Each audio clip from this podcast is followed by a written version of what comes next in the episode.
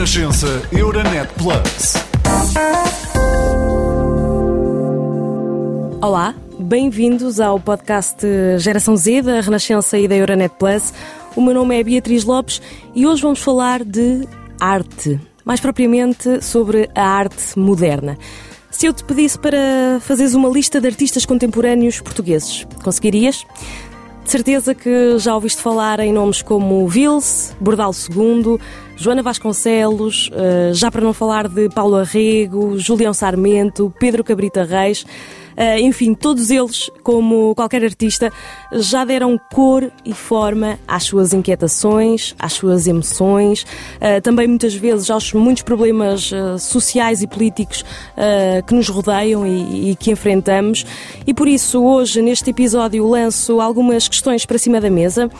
Será que nos dias de hoje há uma maior urgência dos artistas em utilizar a arte para nos alertar para questões como racismo, alterações climáticas, uh, identidade de género?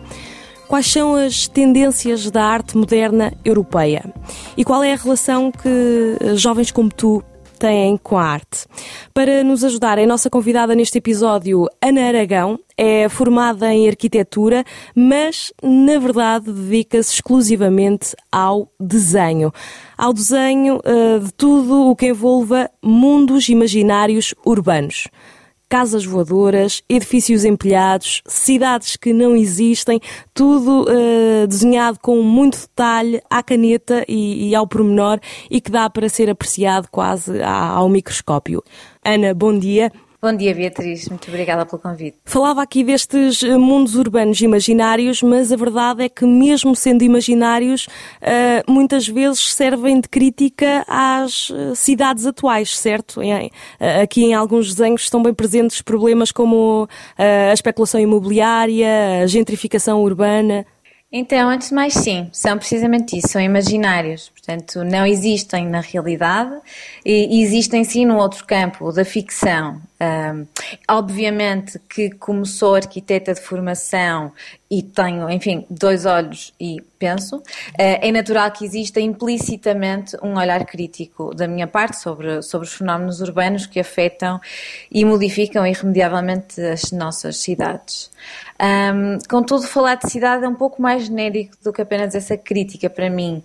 É mais um falar do humano, enfim, ou seja, não é generalizável, a não ser se considerarmos, como eu considero, que a cidade é de facto a maior construção do homem e por isso infinitamente grande e inesgotável. Um, interessa mais do que tudo na cidade a relação entre o muito grande e o muito pequeno, entre o coletivo e o indivíduo, entre o anonimato um, e o ser individual e por aí fora. A Ana tem uh, 37 anos, certamente que uh, contacta e, e, acompanha o trabalho de muitos outros artistas, não só de portugueses como aqueles que mencionei aqui. Sente que há cada vez mais esta necessidade, sobretudo das novas gerações, de passarem para o papel este olhar crítico uh, a questões como o racismo, alterações climáticas, podemos dizer que são uma tendência na arte? Eu vou acompanhando, mas apenas o que me interessa. Um, sou bastante criteriosa nesse sentido.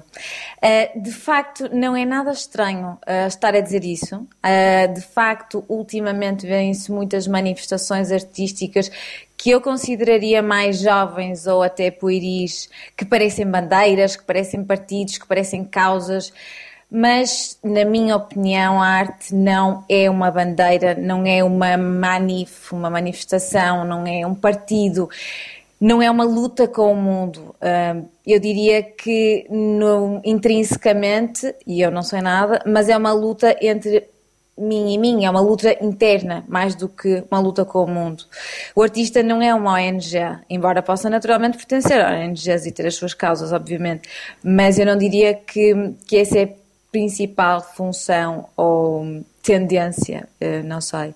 Claro que gosto muito de ironia, acho muito mais importante até do que a crítica, Uh, parece-me mais inteligente. Agora, pela parte que me toca, eu garanto que os artistas não vão salvar o mundo, uh, pelo contrário. Recentemente, e, e, com o objetivo de angariar apoios para ajudar a Ucrânia, a Ana criou uma hum, ilustração dedicada a Kiev curiosamente estamos a falar de uma ilustração uh, muito colorida. Uh, e de facto, por norma, nós tendemos a ser mais sensíveis a imagens mais trágicas. Qual foi a, a sua ideia uh, com esta ilustração? Um, nesse sentido, uh, esse desenho cruza precisamente a Catedral de Santa Sofia e com um bairro de Kiev que tem um nome que me agrada particularmente, que se chama Comfort Town. E o objetivo neste caso, ou o sentido pelo qual eu fiz, foi contrariar a realidade. Ou seja, as imagens de destruição eh, incomodam-me particularmente. Um, e, eh, enfim, o que eu fiz foi, no fundo, fechar os olhos, olhar para dentro e imaginar um desfecho alternativo da realidade. Uh, portanto, na realidade não são possíveis desfechos alternativos, como sabemos, infelizmente, mas no desenho sim. Uh, e é assim que, de algum modo, eu também me vou salvando até porque eu tenho uma obra muito grande que é Babel e que tem de facto esse, esse lado mais trágico e de guerra, enfim, que eu já tinha, já tinha explorado e vou explorando pontualmente. Mas neste caso, como a realidade de facto é tão incontornável e tão dura e tão pesada e, e, e enfim, impossível de engolir, um, foi este meu esforço de contrariar, eh, se calhar um bocadinho de um modo até infantil, de dizer que enfim, no limite deviam ser possíveis uh, fina outros finais, que não apenas um.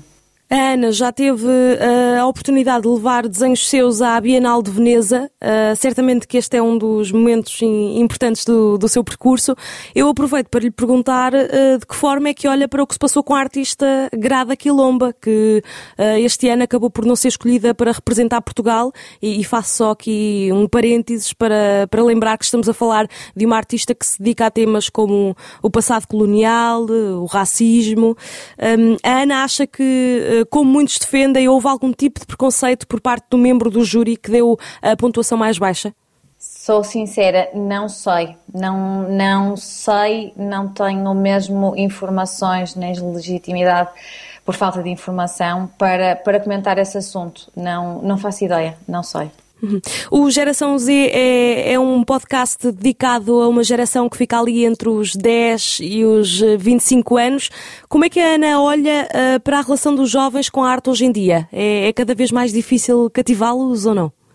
E, essa é uma pergunta muito engraçada, por, por, precisamente por ser isto dedicada a, às pessoas mais jovens. Há um texto do Galeano que eu ontem estava até a reler, que é muito bonito, que se chama, é um dos que se chamam a definição da arte um, e é um, portanto, um menino que se chama Diego que vai com o pai ver pela primeira vez o mar e fica tão impactado que se vira para o pai, fica em silêncio e depois do silêncio vira-se para o pai e diz ajuda-me a olhar.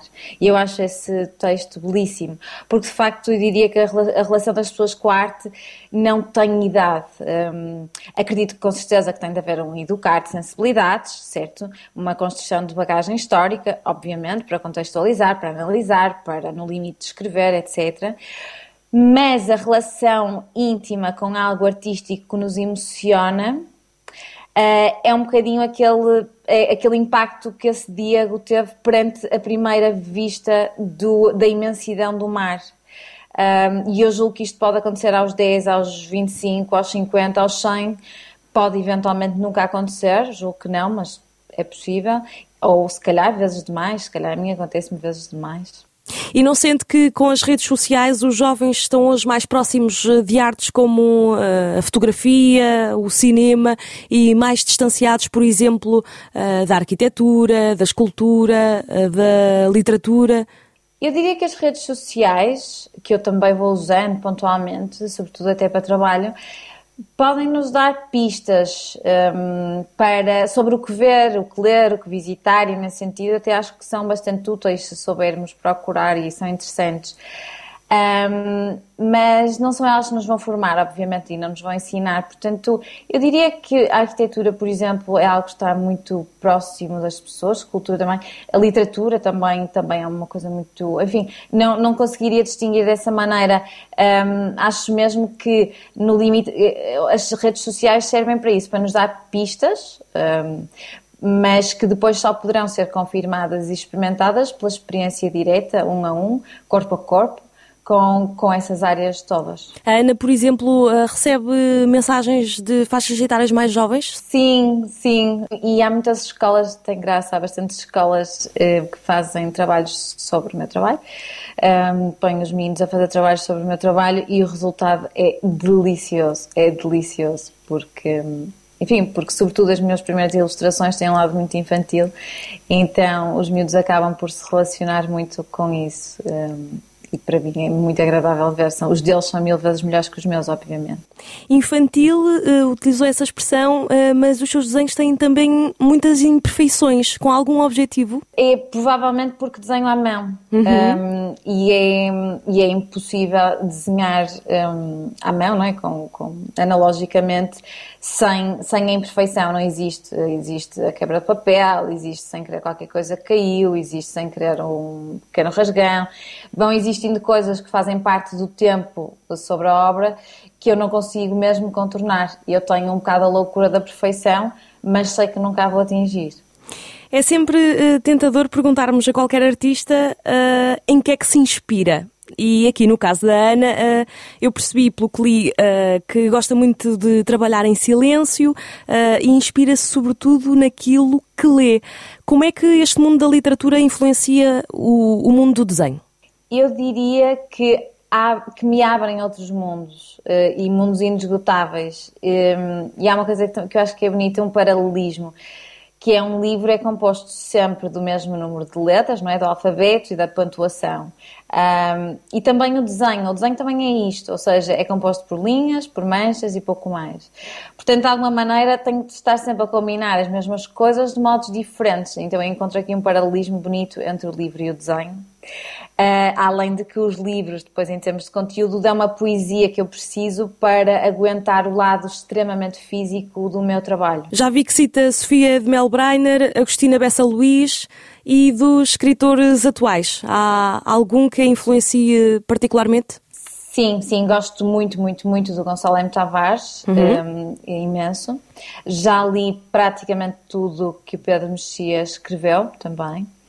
Um, gosto também muito do Afonso Cruz, um, assim dos contemporâneos, lembro-me destes agora. A verdade é que hoje em dia, e acho que hum, posso ter isto como uma certeza, um artista uh, não é obrigado a fazer uma só coisa, não é? Uh, há escritores que fazem cinema, há dramaturgos que fazem espetáculos de dança, uh, há hoje mais artistas multifacetados, também têm essa, essa, essa noção. Um, eu lembro-me sempre, enfim, quando estudava, não é? Quando nos ensinavam uh, os artistas do, do Renascimento, Alberti, por exemplo, que era arquiteto, era filósofo, era pintor, uh, músico, julgo, creio, escultor, enfim, ou Leonardo da Vinci, podemos ir sempre ao Leonardo da Vinci, que era cientista, era matemático, era engenheiro, inventor, anatomista, pintor, uh, arquiteto, interessava-se por não é? escultura, botânica, uhum. poesia, música, enfim, tudo. Isso, enfim, era, era realmente uma são artistas, artistas, são pessoas mais do que mais do que artistas, são seres humanos muito completos e quando falamos desta questão de, da especialização contra a qual uh, eu sou, enfim, tenho um olhar crítico. Um, Lembro-me sempre daquele texto do Álvaro de Campos sobre o especialista que diz que, tal como o Borges também está sempre a dizer isto, que para perceber qualquer coisa de uma coisa seria perceber seria preciso perceber todas as coisas, enfim. Ou seja, tudo, eh, qualquer coisa está contida em todas as outras coisas. Uhum. E depois ele acaba esse texto que eu adoro, este, este final triunfal, que é, julgo que é por isso, os especialistas são muitos e felizes. Uh, por isso, felizmente, sim, é bom que nos dediquemos a, a mais do que uma coisa, nem que seja por, por interesse. Até porque acabamos por ser o resultado uh, de tudo o que consumimos e bebemos também, não é? Uh, que projetos e desafios é que a Ana tem agora em mãos? Ai, tenho tantos. tenho imensas coisas. Um, mas a maior parte delas estão na minha cabeça ainda.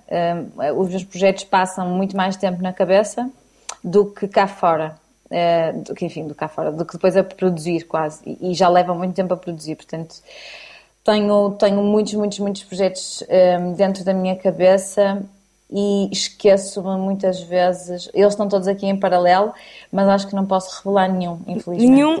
nenhum. Muito bem. Ana, eu termino sempre o episódio do Geração Z pedindo aos nossos convidados que deixem, eh, enfim, um conselho, uma sugestão aos jovens que nos estão a ouvir. No que toca às exposições, o que é que eles não podem mesmo perder nesta altura e que a Ana tenha conhecimento? Então, eu ultimamente, por acaso, tenho visto mais exposições fora do que em Portugal. Portanto, eventualmente estou aqui um bocadinho desatualizada.